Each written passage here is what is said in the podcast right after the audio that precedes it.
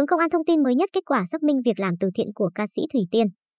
Theo tướng Niêm, qua các tài liệu, phối hợp với ngân hàng, xác định bước đầu lượng tiền vào các tài khoản từ thiện còn ít hơn so với lượng tiền các cá nhân đi ủng hộ từ thiện. Chiều ngày 28 tháng 12, Bộ Công an đã tổ chức cuộc họp báo thông báo tình hình công tác công an năm 2021, nhiệm vụ năm 2022.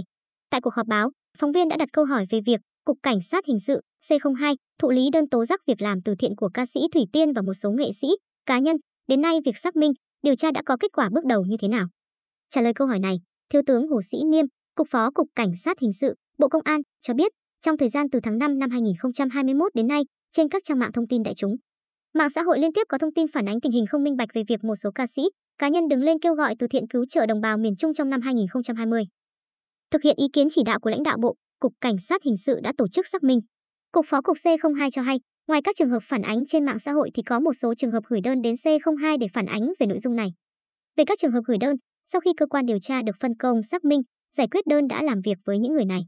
Theo đó, có trường hợp gửi từ thiện từ 100 đến 200 nghìn đồng và thông qua phản ánh trên mạng xã hội liên quan đến lùm xùm từ thiện thì họ góp nhặt tin tức trên mạng rồi viết đơn gửi đến Bộ Công an. Chứ không phải trường hợp xác định chắc chắn người kêu gọi, quyên góp từ thiện chiếm đoạt số tiền này.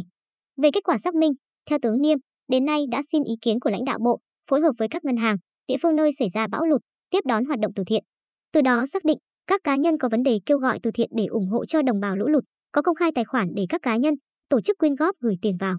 Đồng thời, trong một thời gian nhất định đã đóng tài khoản, thông báo dừng hoạt động kêu gọi từ thiện. Sau khi có lượng tiền vào tài khoản thì các cá nhân đã trực tiếp hoặc thông qua đại diện đến các địa phương để làm từ thiện. Về công tác từ thiện, qua nghiên cứu các tài liệu, phối hợp với ngân hàng để thực hiện xem xét các tài khoản xác định lượng tiền vào các tài khoản từ thiện còn ít hơn so với lượng tiền các cá nhân đi ủng hộ từ thiện cho nhân dân, đồng bào lũ lụt các tỉnh.